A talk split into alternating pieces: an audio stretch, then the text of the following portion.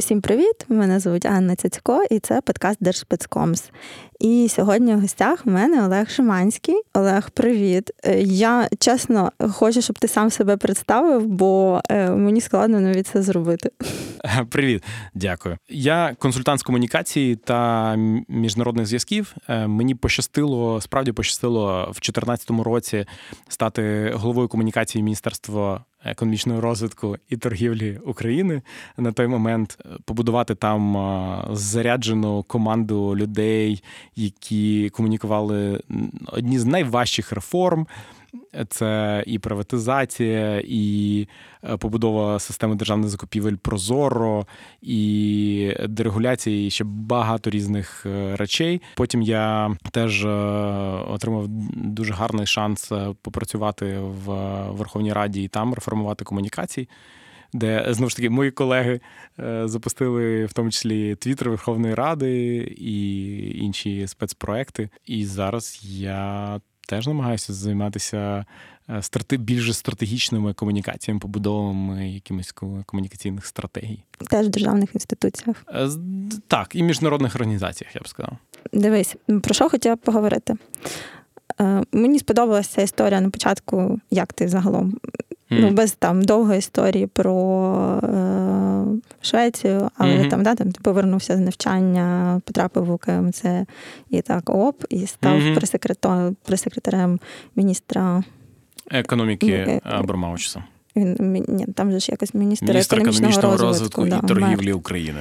Ну, постійно це здається міністерство, яке найбільше змінює назви най, найбільш найчастіше. Так, я до речі, нещодавно писав один звіт власне про там підтримку міністерства економіки і зрозумів, що в першій частині цього звіту ну офіційно має е, називатися Міністерство економічного розвитку і торгівлі, а потім називає ну, там протягом часу переформатувалося. Його треба формально назвати Міністерство економічного розвитку і торгівлі і там щось ага, сільського господарства. сільського господарства. І в кінці це закінчиться тим, що просто весь текст він просто називається Міністерство економіки.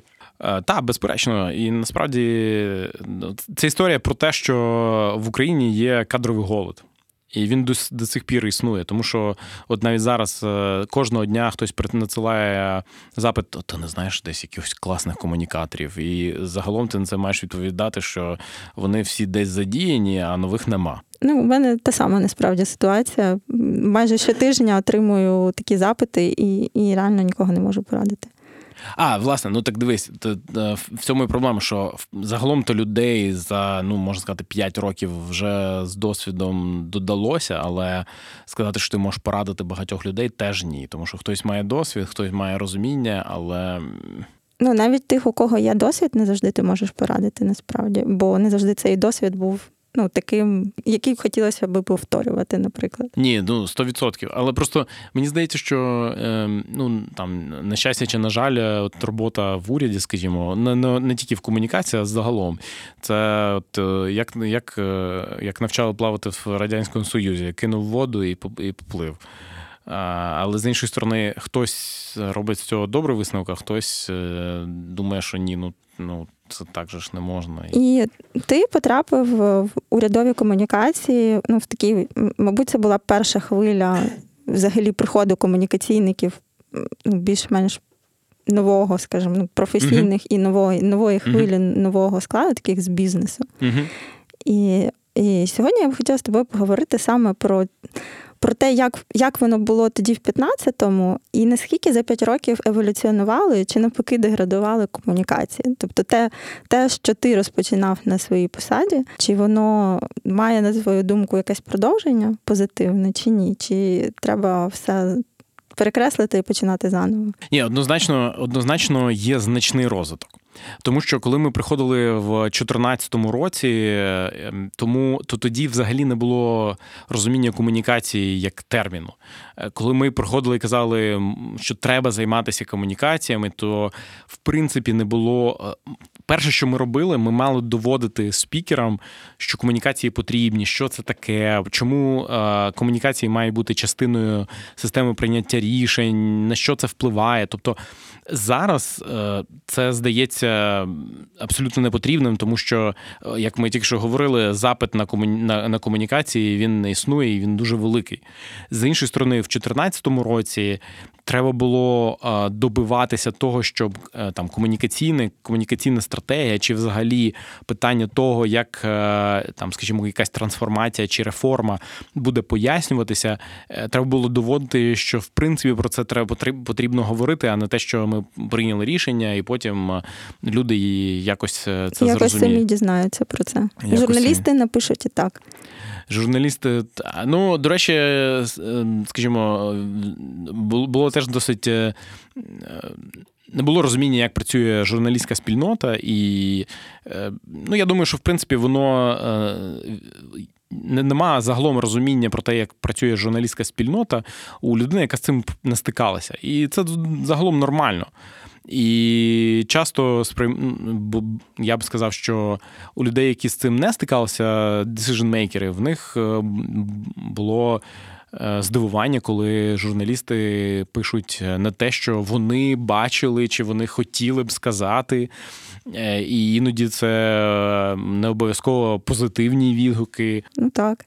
І ще дивуються, що журналісти не обізнані в темі, наприклад. Ну, це, мабуть, найбільше здивування, що журналіст не не підготувався до інтерв'ю так, як спікер очікував, що він має підготуватися. Це, мабуть, теж таке найбільш е, таке здивування викликає. Це 100% більше того, про це мало хто говорить.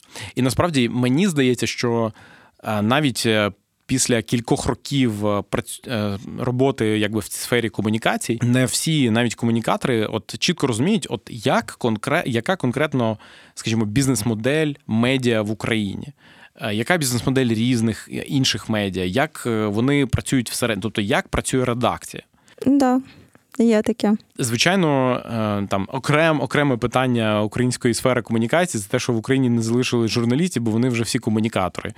І тому, відповідно, е, іноді треба говорити про те, що та, та ні, давай ти залиш, будь ласка, залишайся там економічним журналістом, бо хто ж буде писати про це все? Ну так, це е, була в нас в подкасті Лєра Селізєнєва, Ми якраз угу. про це говорили. да, Що у свого часу Національний банк просто з ринку забрав е, всіх ну більш-менш талановитих е, журналістів економічних. Не просто всі пішли працювати. Ну в так це це тільки Нацбанк, а ще є Міністерство економіки, МінФін, і це тільки економічна сфера. А якщо подивитись загалом, то от станом на зараз ті журналісти, ті ті люди, з якими як я працював як з журналістами в 15, 16, 17 роках, то вони зараз е, там очолюють комунікаційні центри різних е, урядів чи урядових організацій. І тому е, відповідно треба дивитися, а хто ж хто ж пише для української правди, ЛБ чи Ліги, і яка, от, в принципі, яким чином е, ці журналісти мають встигати розбиратися сьогодні в монетарній політиці, завтра в бондах, післязавтра в приватизації, а після післязавтра в там соціальній якісь допомозі. Медична реформа. Медична реформа. А ну це я думаю окрема актуальна тематика, особливо в контексті коронавірусу. Коли в мене просто один із останніх е, моїх е, проєкті, над яким я працював, він власне був безпосередньо зв'язаний з комунікацією е, проблем коронавірусу, і ем, це, це серйозне питання, коли ми розуміємо, що з однієї сторони і журналісти мають про це повідомляти, з іншої сторони, тобто їм теж треба брати якусь верифіковану інформацію, і коли різні джерела надають різну інформацію, то журналісту теж важко вирішити абсолютно об'єктивно, а що ж подавати і як. Ну так, вони губляться просто і е, тоді витикають і фейки, і все, що завгодно. І, А якщо повернутися знову таки е, до твоєї роботи в уряді, е, міг би ти розказати кейс цікавий, який який, який би ілюстрував, який стан комунікації був на той час. Або навпаки, там, не знаю, можливо, там прорив які вдалося тобі зробити? Я можу е, розказати.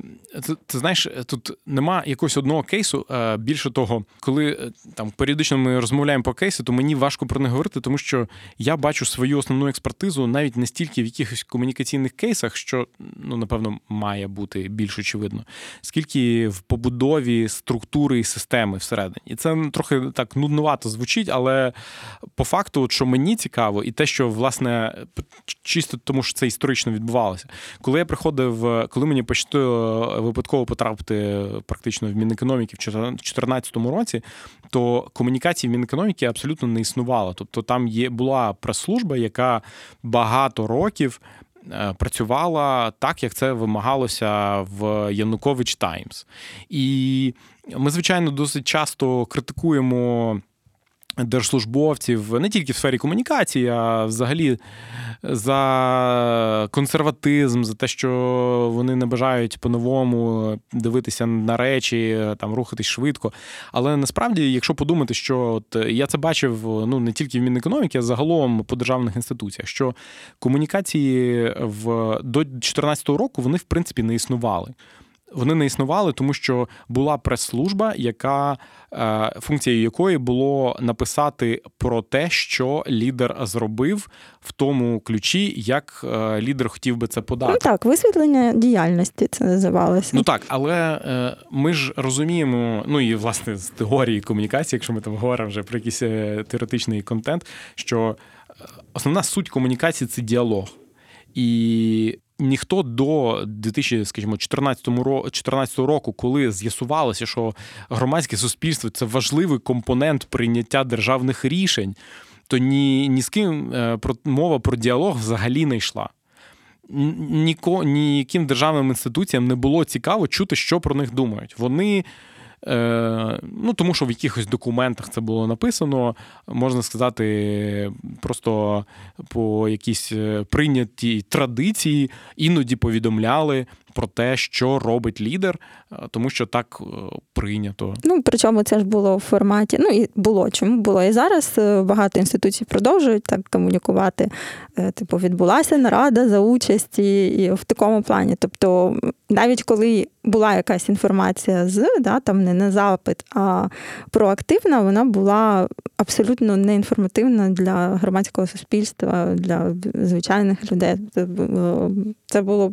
Щось незрозуміло. Ні, 100%. Більше того, ми якось віддалилися від питання, але власне я, от, наприклад, коли зараз співпрацюю з різними з різними командами, то ем, треп, в який всі потрапляють, це показування процесу комунікації як результату. Це було і раніше, і зараз. Тобто, ми видавай, видаємо пости на Фейсбуці, Телеграмі, Тікток. Тіктоку там 10 разів в день чи 10 разів в тиждень. Ми запустили три прес-релізи, ми зробили там 10 виходів на радіо, ми зробили три опеди. І це дуже добре, але е, важливо ж виходити від комунікаційного результату. Один з прикладів з останніх проєктів, наприклад, в одній організації ми більше півтора тижні готували колонку з різних причин вона змінювалася. Ну, редактура це нормальний процес. Редактура, так, і і плюс та, узгодження позицій і таке інше. І запустили її, е, і вона отримала. Може, 500 переглядів на там одному з головних українських ресурсів. І питання в чому? Що якщо дивитися на це, ну клас, молодці, запустили колонку, довго довго їх готували, редагували. Але реальний, реального е, досягнення комунікаційної цілі немає. Тобто порівняння е, витрачених зусиль з результатом zero.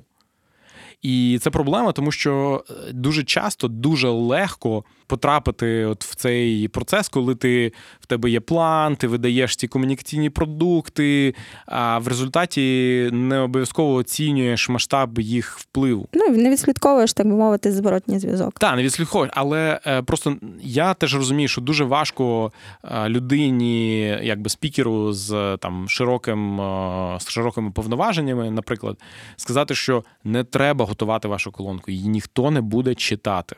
Запустіть твіт, дайте коментар, актуальний, швидко. Дайте, не знаю, якісь, е, не знаю, давайте запустимо пост в якусь групу там чи ще кудись. Це здається ну, малою активністю.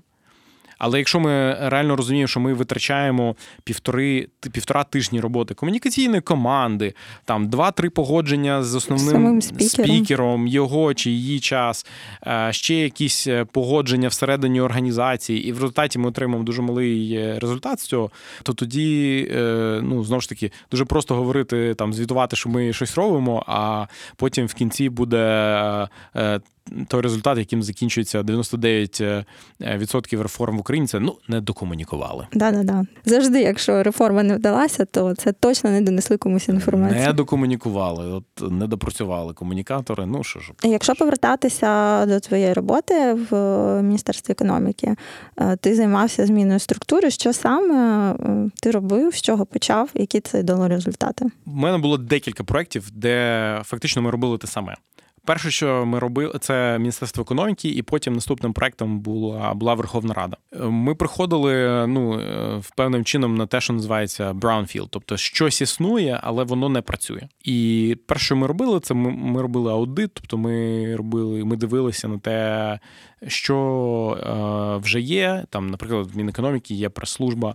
А в Верховній Раді була набагато більш складна ситуація, тому що там питання комунікації воно було розділене між е, двома різними структурними підрозділами, і ще на додаток до цього в них були е, три медіа. Ну от в Верховній Раді, наприклад, да, да, там же ж канал є рада. Так, в Верховній Раді є прес-служба. Е, потім в Верховній Раді, ну принаймні була на той момент. Було був е, інший департамент, може помилятися з точною назвою комунікацій. Там був і є телеканал Рада, і там ще було два журнали. І тобто ми дивимося на це все, на на цю, скажімо, структуру. А потім ми дивимося, а окей, а які хто функції виконує. І з'ясовується, що комунікаційні функції вони розпорошені між цими департаментами, мають координуватися. Координація могла бути краща, скажімо так. І після цього ми далі пропонуємо нову структуру, якщо керівник готовий цю структуру міняти.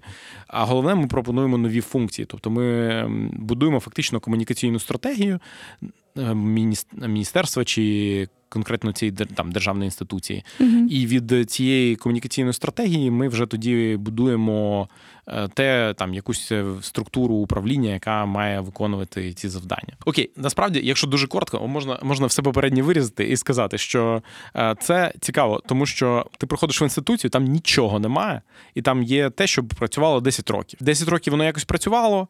Всі, в принципі, були задоволені. Запиту до цих людей не було.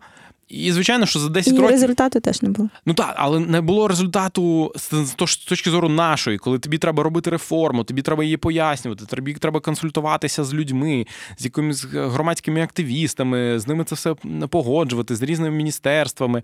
В тебе є бізнес-асоціації, які е, пропонують якісь ідеї. Тобто цей весь процес. Раніше ну не було такого запиту. Люди сиділи, вони писали раз в пару днів собі прес-реліз, спокійно його затверджували, запускали і коли до них е, до цих людей приходять і кажуть, а тепер давайте нам комунікаційну стратегію. Ну, звичайно, що вони не готові це робити. Е, в них не було цього досвіду, і тому тут е, ну, деякі з них, звичайно, не хочуть цього робити. Вони не розуміють, чому через 10 років їх успішної роботи в них там всі KPI виконувались, все було добре. До них приходять і вимагають щось нове. Як е, вдалося їх переконати? Чи чи довелося всіх звільнити? І яким чином цей процес, коли вже там аудит зроблений і втілення відбувається стратегії, нової структури, функцій? Ти знаєш, це дуже важке питання. Е, знову ж таки, тому що там деякі люди вони не не, не розуміють, чому їм треба змінюватись. Деякі люди, і я дуже вдячний е, тим, тим, з яким я працював, за те, що вони можливо не одразу, але вони починали сприймати, що ну світ змінюється, змінився підхід, е, вимоги інші, і треба адаптуватися. І в мене є приклад е, мого ну минулому колеги з однієї з організацій, коли е, тобто ця людина вона дуже багато років провела в цій державній інституції, і тобто ця людина такого вона мені здається, що ем, такого предпенсійного віку, і вона ну не думала, що треба буде чогось адаптуватися, але потім ця людина людина вона фактично стала ну майже лідером змін, коли ми запропонували, що дивіться, ми ми пропонуємо вам стратегію. Та ми вам пропонуємо нову нові підходи. Та ми запускаємо соціальні перезапускаємо соціальні медіа. Ми в першу чергу Е, хочемо разом з вами що змінювати, тому що ви нам перші жалілися, що те, що ми пишемо, там має мало сенсу, це формальний текст, ніхто цього не читає. І ми вам кажемо, давайте, ми хочемо, щоб вас читали. Ми хочемо, щоб те, що ви писали, ви в це самі перші вірили. І це не одразу, звичайно, відбулося, але загалом от деякі люди вони зрозуміли, що ну так, треба спробувати. І вони там у нас там група комунікаторів, е, яка дуже довго працювала в цій інституції. Вони пройшли з нами тренінги по, до речі, написанню текстів для соціальних медіа в різних форматах. І е, вже коли наша команда трансформації комунікації навіть вийшла, вони вони продовжували цю роботу і досить успішно. З таких більш конкретних прикладів, це от якщо говорити про раду, то що вийшло зробити? Ми, наприклад, крім структурних оцих е, більш таких е, довгих нудних трансформацій, звичайно, завжди пропонуємо якісь ем, такі, ну можна сказати, з однієї сторони pet projects, а з іншої сторони сторони проекти, які можуть показати перевагу нового підходу. Та? Ну, тобто якісь швидкі рішення, які можна втілити, правильно? Так, так. І, наприклад, е, в моїй команді працювала моя колега Катерина Крук, яка відповідала за твіттер е, Верховної Ради. І тоді, коли ми цей твіттер перезапустили, тобто е, над цим твіттером працювала там ціла команда людей, які готували графіку, які збирали інформацію, але вона, безперечно, була голосом цього твіттера, і от е, мені здається, що дуже велике її, е, скажімо, досягнення, крім просто лідерства цього проекту, тому що вона от дуже дуже чітко змогла добре знайти правильний баланс між серйозністю державної інституції, яка безперечно е, має бути у такій інституції, як Верховна Рада, і можливістю подавати серйозну важливу інформацію дуже зрозуміло, дуже просто, так щоб ну, це читали. Так. І тоді я пам'ятаю, ну нам було принаймні дуже приємно, коли ем, там теж медіа почали підкреслювати, що оновився твіттер Верховної Ради, і а, і ми ну ми насправді це побачили в статистиці. Ми побачили, що люди почали це активно читати. Медіа почали вставляти твіти в свої репортажі з Верховної Ради. І який важливий ефект е, був для власне Верховної Ради, що підкреслювало важливість цього кейсу практично, ніж крім е, просто побудови іміджу Верховної Ради як е, оновленої інституції. Вона була в тому, що медіа і люди почали більше посилатися на Верховну Раду як на інституцію. Ну так було більше вже ну це питання вже довіри, так коли ти комунікація стає прозорішою і ближчою, да, то там рівень довіри він ну не зростає там сильно, але загалом мені здається, він змінюється. Ну так, ну, тобто е, підхід, е, тобто підхід, який раніше не існував і почав існувати, це те, що в, скажімо, в такому загальному consumer media е, почали цитувати, що от якщо Твіттер Верховної Ради як офіційне джерело написав, що там такий-то закон прийнято, то тоді він справді прийнятий, чого завжди ніколи не було раніше. І в цьому мені здається, це один з одна з великих перемог ну там тодішньої трансформації комунікацій, е, це те, що е, ми фактично змогли е, заснувати новий канал е, інформації від Верховної Ради, яким стали активно користуватися. Я зараз просто задумалась про те, що я довго була підписана на цей канал. Ну, фактично з е, того часу, коли розпочався цей весь фурор навколо нього. Але зараз він ну фактично мертвий. Ну тобто він ведеться, але вже. Е, ну, такої тої душі, яка в ньому була, яку Катерина власне вклала, її немає. Як ти думаєш, чому там нова Верховна Рада не користується створеним ну, каналом, він був непоганий. Це добре питання. Це завжди питання тяглості якихось е, змін е, і яких і, і, і того, що трансформується. Ну, Ми ніколи не можемо гарантувати, що все, що ти запускаєш, завжди буде працювати, тому що умови змінюються. І там та та сама Верховна Рада це найкращий приклад того. Змінилась Верховна Рада, змінився підхід, змінився запит. Можливо, зараз е, більше є бажання комунікувати від не від імені інституції, скажімо, а від імені якихось конкретних політичних партій, наприклад, чи рухів. І це нормально, тому що по суті, Верховна Рада і є, е, і складається з оцих е, політичних агломерацій. І в Верховній Раді, до речі, дуже добре це розуміють. І кожен голова Верховної Ради він завжди дуже чітко розуміє, що він є лише ну я не знаю, якщо це е, правильно першим серед рівних, і він просто, скажімо, координує, представляє інтереси оцих різних е, політичних ну, партій і інтересів. І тому я думаю, що щось, що ми започаткували, там залишилось, і там Фейсбук, я знаю, ведеться, а Твіттер теж частково ведеться.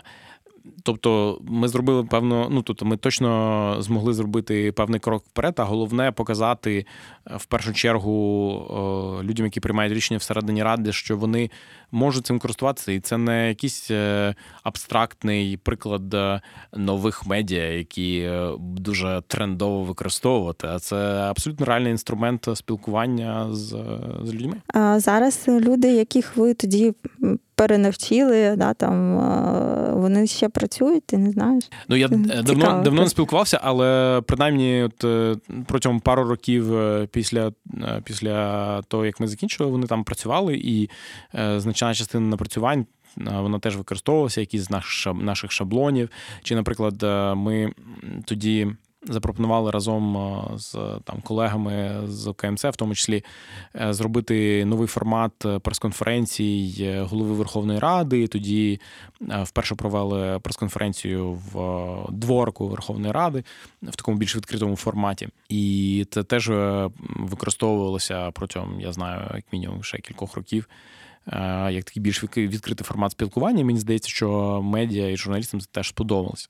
І тому, повертаючись до першого питання, до якого ми, з яким ми ніяк не можемо закрити, тобто мені набагато більше подобається от е, влаштовувати, ем, будувати якби команду і влаштовувати більш структурний підхід до комунікації, коли ми розуміємо, що дуже добре запустити Твіттер, дуже добре там запустити соцмедіа чи ще щось, але е, важливо розуміти конкретне завдання, яке ми хочемо досягти в цій організації. І якщо це завдання справді усвідомлене людиною, яка приймає рішення, то тоді трансформації робити набагато простіше. Е, навіть і самі Верховній Раді це був е, менший, напевно, проект, але ми запустили екскурсії англійською мовою. Наприклад, ми їх там у нас був день відкрита ради, здається, це, це тоді називалося. І ми змогли за день провести за допомогою волонтерів більше екскурсій, ніж вони мені здається робили на рік. Непогано. Це знову ж таки, це це ну там це досягнення цих людей, які робили ці екскурсії. І більше того, це значної мірі досягнення тих екскурсоводів, які там вже працюють багато років. І, до речі, е, якщо комусь цікаво, в раду є екскурсії, на них можна потрапити. Це абсолютно не проблема. Але загалом, от коли ми почали думати про те, що треба провести екскурсії в Верховну Раду, то ми спочатку почали е, зробили імпромпту фокус групи з своїми друзями і почали і запитали: а ви знаєте, що можна в Верховну Раду на екскурсію піти? Ніхто не знає. Ніхто не знав про це, тому що для того, щоб піти на екскурсію в Верховну Раду принаймні на той момент, треба було подати офіційного листа від е, якоїсь інституції чи організації, чи ну, компанії. Тобто фізична особа не могла просто записатися. Не так, щоб мені про це було відомо. Коли ми запропонували ідею, і коли ми запропонували ідею, що ми зробимо онлайн-реєстрацію людей, які зможуть е, реєструватися просто так на сайті і потім потрапляти в Верховну Раду. Сьогодні зареєструвався, завтра потрапив. То, звичайно, що це було важко інституційно, тому що інституційно рада не була до цього підготовлена. Ну так, там питання безпеки в тому числі. І воно абсолютно валідне. Ну тобто, звичайно, що ну, це важлива державна інституція. Я теж розумію людей, які її охороняють, що е, вони мають до цього ставитися максимально, максимально е, серйозно. Але знову ж таки, це не було легко, але ми якось змогли знайти спільну мову, і в кінці кінців це було досить. Е, ну, тобто, у нас не знаю, якісь сотні людей, мені здається, тоді прийшли. У нас були черги на вході, але це було реально круто бачити, що людям це було цікаво. Вони приходили, вони дивили, і вони там вони постили селфі з Верховної Ради, з кулуарів, і ми чули, як це ніколи б не думав, що може просто так потрапити в Верховну Раду. Так і є. Ну, в мене є схожа історія там з тим же національним банком, коли вони теж почали робити такі екскурсії відкриті, і та сама історія, коли і і, і все одно досі, про тому, що в них є реєстрація, в них є новий сайт, все одно люди е, досі дивуються, тому що для них це дивно, що можна потрапити в Верховну Раду. Тому що досі е, державні інституції вони є закритими і дуже далекими від людей. Тобто туди можна потрапити, ну, мені здається, на думку людей, типу, якщо зробити майдан і захопити цю будівлю. А в інших варіантах це щось е, щось таке, ну, куди, звичайно, там проста смертна людина, яка кажуть, не може потрапити. Причому важ... Е, з мого е, там досвіду перебування в різних державних інституціях, я можу сказати, насправді їм є що показати. Той самий е, прапор незалежності, який зараз в Верховній Раді вже там активно трохи вивішений. Тобто, колись ми запропонували передивитись, чи можна його якось більш активно там представити, на щоб люди, щоб громадськість це бачила, і були різні ідеї, які в кінці кінців закінчилися тим, що його все таки, от там більш активно оформили оформили. Але навіть тоді ми змогли домовити, щоб його вивісили, і люди могли його побачити. Чи там просто кулуари. І ну, для багатьох людей насправді, особливо, я думаю, там молодих, це може бути значною мотивацією.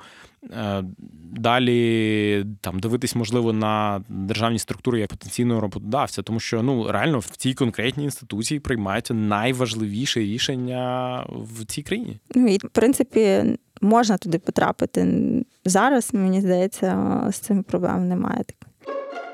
Під час кризи підприємці діляться на два типи: одні опускають руки, а інші бачать унікальні можливості для розвитку. Зараз ідеальний час спробувати себе у нових напрямках бізнесу. Уявіть, що створювати і керувати бізнесом можна було б повністю онлайн, або легко вести бізнес в ЄС з України. Зробити це реальністю вам допоможе компанія Естваліс. Програма електронного резидентства в Естонії для підприємців доступна незалежно від вашого громадянства чи місця проживання. Естваліс буде вашим партнером партнером на кожному етапі від реєстрації компанії в Естонії до сплати податків в Україні. Для слухачів подкасту Держспецкомс безкоштовна перша консультація. Більше інформації на сайті Естваліс. Активний лінк шукайте в описі до цього подкасту. Тільки ти такий крутий стратег. Скажи, чи думав ти колись е, над тим, які тренди в державних комунікаціях будуть наступні 5 років. Ну тобто, ми там на завершується 20-м роком ця п'ятирічка, можна сказати, таке оновлення. Що може бути далі, якщо так пофантазувати? Е, це дуже класне питання. Я, на жаль, не маю настільки широкої картини і розуміння, щоб там от говорити про тренди, але я можу сказати, які тренди без 100% продовжаться і тільки загостряться. Перший тренд це конкуренція за увагу. І це може бути, це може, можливо, і є buzzword, про який всі знають, але е, конкуренція за увагу конкретного споживача, вона настільки велика і вона тільки збільшується. І навіть зараз ми розуміємо, це е, знову ж таки до питання там постів, соцмедіа і все інше. Це те, що ми запускаємо дуже багато контенту, і зараз державні інституції справді почали більше запускати контенту. Але я думаю, що саме через те, що конкуренція велика, навіть між державними інституціями, то ці комунікаційні продукти мають бути набагато більш таргетованими. Ми зараз розуміємо, ну знову ж таки, той самий приклад про колонку. Ви можете півтора тижні готувати колонку, якщо ви її запустите, е, якщо вона не буде цікава, якщо вона не буде вчасна, якщо ви її запустите в неправильний час, просто на УП там чи НВ, чи Лізі, е, і її прочитають е, мало людей, то ви витратили дуже багато часу і результат не, не отримали. І тому мені здається, що головний тренд які я б точно використовував і буду використовувати, це влучні стратегічні інгейджменти, які можуть бути короткими, але які можуть, але які будуть однозначно дуже дуже сильно таргетованими. І е, в рамках цього я можу сказати, що е, ну мій персональний підхід це намагатися більш е, квантифіковано підходити до будь-яких комунікаційних продуктів.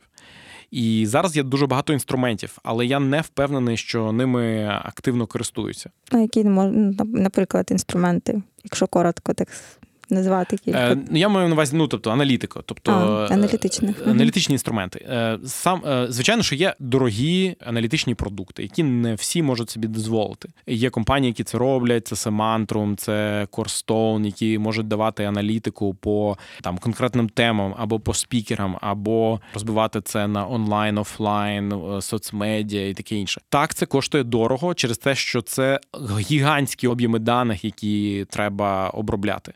Проте ця аналітика вона значно сприяє ефективному прийняттю рішень. Простий приклад: ви запускаєте колонку, наприклад, так ви на УП, наприклад, можете е, чи на певних е, ресурсах ви можете бачити, скільки було переглядів. На інших ви, е, скоріш за все, не Ну, бачите. побачите, так, це проблема теж. Як робиться, робиться моніторинг у, напевно, там 90%, 90% е, ну, я б сказав, державних інституцій. Можу помилятися. У вас, напевно, налаштовані Google альорти на і, там, ім'я, прізвище, не знаю, свого спікера, там якісь основні теми. Вгадав? Ну, ще телеграм-бот зараз. Ще телеграм-бот, е, супер, так. І ви дивитесь, окей, почало сипатися з Google альортів там чи з телеграм-ботів, і ви. Починаєте хвилюватися, все, підняли всіх е, на вуха, що роби, що робити, все, пожежа, полетіли готувати е, якісь коментарі. Насправді ви не знаєте, ви можете думати, що воно розповсюджується, воно не розповсюджується. Є три проплачені вебсайти, які про це написали, тому що їм проплатили, очевидно. Але хто знає, яка кількість переглядів на цих сайтах? Ви не можете, ну тобто, у вас немає якихось практичних даних. Коли я отримую е, структурний моніторинг, то е, в ньому дуже чітко видно, наприклад, новина, там якась новина, вона відіграла. Відіграла три рази е, за день в новинах каналів, які ми, наприклад, знаємо, афіліюються з певними е, там бізнес-інтересами, але на інших каналах її абсолютно не було. Або ми бачимо, е, і це насправді, от я коли дивлюся монітори, це просто найцікавіші речі. Коли ти бачиш, що там одна тематика вона відіграється на оцих телеканалах і на оцих сайтах. І ніде більше. Ну так. Ну або є просто певна група сайтів, які постійно розміщують да, там, заказні матеріали, ти їх бачиш, і вони далі. Ну, Для мене це завжди було таким маячком, коли ти бачиш, що нормальні ЗМІ просто не беруть. Е, Навіть там не беруть, навіть не звертаються до тебе за коментарем з приводу там такого матеріалу. Ну, для мене це завжди маркер, навіть без моніторингу. Я розумію, що ну, просто воно не варто уваги. Треба готуватися, да, Так. там, але виходити в, з якимись коментарями з цього приводу просто немає сенсу. Ну, а от власне, я про це і хотів сказати. І коли ми, наприклад, якщо я бачу, що це справді пожежа, і всі про це пишуть, це важливе питання, то тоді ми е, маємо можемо підготувати якусь там стратегію відповіді, чи ну, коментар, чи е, якось на це реагувати. Якщо ми бачимо з моніторингу, що це про це сьогодні написали ці три сайти, а про це сьогодні про це написали оці там телеканали, ніхто не дзвонить, не питає коментаря, то тоді ми розуміємо, ну тобто просто люди пушать свою адженду, е, і насправді е, не вар... ну, ми не можемо нічого з цим зробити, тому що ну, якщо я подзвоню на цей канал і скажу, давайте ми дамо вам коментар, то ну, вони не будуть цьому зацікавлені е, в першу чергу. Ну і це там. Один з найпростіших прикладів того, як можна дивитися на тренди, якщо ця картинка є перед тобою. І тому я, я абсолютно впевнений, що якщо якась організація може виділити бюджет на там моніторинг в даному випадку, вона має це робити. Тому що якщо ми просто зранку читаємо там три сайти, а може 10 сайтів, дивимося на Google альорти, то ми бачимо оперативну картину, де хто що публікував, але ми не бачимо масштабу е, розголосу. Е, Охоплення там і розвитку якоїсь конкретної тематики. Так само дуже корисно, от е, я дивлюся, е, що ми там дивимося по, по конкретному спікеру, наприклад. Скажімо, охоплення на телеканалі, там, там зазвичай там охоплення на день по якійсь тематиці може бути там, не знаю, півтора мільйони контактів. І тобі здається, багато, що ж, всі говорять про це. А потім ти дивишся, скажімо, рейтинг е, Порівняння, там топ теми. Ти розумієш, що та, може, у вас там якийсь е, маленький кластерфак, але. А не можна було казати кластерфак? Можна. Окей. У нас можна все. А, але е, взагалом в спектрі тем є інші теми, які набагато більше обговорюються, і тому ну, можливо не треба самому підливати масло вогонь цієї тематики і далі це розганяти, тому що всі зараз говорять про щось інше. І знову ж таки, просто там гугління не дає можливості це оцінювати, на жаль. І моє традиційне питання до всіх, хто приходив цього сезону, це е, якби ти зміг повернутися на машині в часу в 2014 рік і дати собі тоді початківцю в е, державних комунікаціях якісь поради свого теперішнього досвіду, що би ти порадив? Я вже казав, дуже дуже багато, дуже багато порадив. Загалом я б сказав е, таке: е, перше, це те, що я б намагався не не робити в комунікаціях те, що е, просто трендово. В двох сенсах. Вперше, е, це те, що е, ти заходиш і тобі кажуть, давайте запускати телеграм-канал, давайте біжимо, все, поїхали, запускаємо. Але насправді, можливо, ваша аудиторія не читає телеграм. Або, може, про те, що ви хочете розказати, там, не знаю, от беремо ковід. Клас, є телеграм-канал про коронавірус, супер молодці, питань нема. Але ми ще в травні чи квітні бачили зріз е, статистики, де проникнення меседжу про миття рук і там базові питання ем, захисту себе від вірусу мало проникнення більш ніж 96%. І тому вже тоді було були фактичні дані, що тобто цей меседж зрозумілий. Давайте далі. Так, давайте далі. Або а чому люди не роблять? Ну тобто, і тому ем, я б собі сказав, що треба все-таки добре розуміти, що ти хочеш кому сказати, і відповідно обирати канали, аніж просто запускаємо соцмедіа, запускаємо Твіттер, запускаємо TikTok, А потім, коли ми це все запустили, ми думаємо: окей, супер, з чого реформи не докомуніковані? Ну так. Е, ну, якби це воно так звучить трохи банально, але насправді, тобто, оця, оце все орієнтація на головну ціль з точки зору, що ми хочемо, щоб цільов... яка цільова аудиторія, що ми від неї хочемо. Ми хочемо розуміння, ми хочемо сформувати точку зору, ми хочемо екшен е, від них.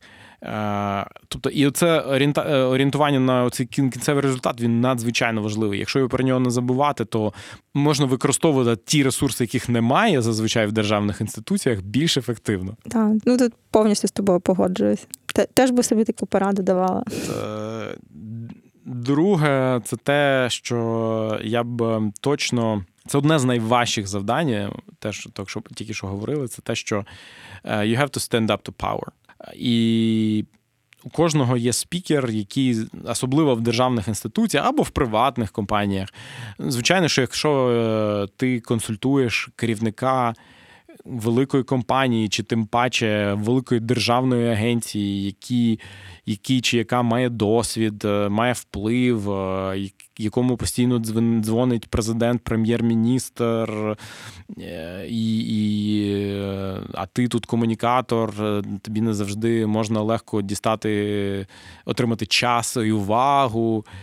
Свого спікера, і я це все персонально пройшов і дуже бачив. Але головне, що я для себе зрозумів, це те, що ну, я в даному випадку, чи там мої колеги, наша головна функція це надати е, результат донесення там, точки зору, наприклад, цієї реформи чи цього міністерства. Не наша функція це те, щоб там керівник відчував, що йому приємно від е, комунікації. Йому достатньо уваги. Ну чи так. І тут е, ну справа в тому, там добрий керівник чи ні. Я думаю, я я просто маю е, на увазі те, що ми в першу чергу зробимо добру роботу для цього керівника, якщо ми будемо максимально відверто і професійно говорити, який стан зараз. І якщо він поганий, то прямо про це говорити, а не ну звичайно, там підтверджуючи це якимось даними, якимось практичним е, практичним розумінням і, і пропонувати поради, але говорити абсолютно чітко, що нам здається, що от такий підхід е, не призведе до результату. Нам здається, що якщо ми запустимо там, буд, там не знаю, будемо робити фоточки з відкриття доріг е, амбулаторії інституції, то це не спрацює, тому що ну, люди вже бачили це протягом п'яти років. Це не ну, нікого не вражає. Ну чи якийсь там третій е, варіант. Тому просто бути максимально відвертим професійним, а не казати те, що е, очікує почути спікер. У тебе були ситуації, коли не погоджувався з тобою спікер, і тобі доводилося приставати на його бік там неконструктивної якоїсь комунікації. Е, не погоджуєшся спікер кожен день. Знову ж таки, мені здається, що це в тому числі робота комунікатора вміти доводити свою точку зору. Тому що якщо ти не можеш е, вмовити чи переконати спікера, то яким чином можна говорити, що ти можеш переконати масу людей чи якусь цільову аудиторію? І тому, звичайно, звичайно, ти не завжди виграєш, тому що ну, в кінці кінців у спікера є багато. Е, е, факторів прийняття рішення з приводу там якоїсь е, з приводу там якогось питання, які лежать поза межами комунікації. Тобто комунікація це не це не головний фактор. Іноді ну, ти знаєш, як, як керівник, що не може бути вигідної комунікації. Ну не так не не, не виходить. Але все одно ти маєш прийняти рішення. Ну і як комунікатор, ти вже робиш те, що треба робити. Так, ну мені здається, що це одна із е, частин роботи, яка залишається за кулісами, але, мабуть, одна із таких ну складних елементів, які доводиться переживати. Ну так, але мені е, дуже пощастило працювати з людьми з якби високим рівнем integrity, коли ми знали, що наші. Е, цінності вони однакові, і е, мені ну, справді пощастило, що мені ніколи не треба було йти на компроміс з точки зору, скажімо, своїх цінностей і там комунікувати речі, в які я не вірю. Це може дуже там е, пафосно звучить, але е, принаймні там йти на як це на якісь поступки до свого бачення того, що ми маємо робити, е, я не був змушений. Так, звичайно, там мені треба було робити, скажімо, там оголошувати якісь новини, які можливо я б не хотів оголошувати, або робити це таким чином, як що мені вважалося нам неефективно. От, Але ну, тобто це якийсь процес е, перемовин, і він завжди є. Супер, дякую тобі дуже, що прийшов е, в мій подкаст. Бажаю тобі удачі. Я сподіваюся, що ти не покинеш консультувати державні інституції. Е, я завжди насправді радий консультувати будь-які інституції державні, тому що тому що є запит на комунікації, і це справді круто.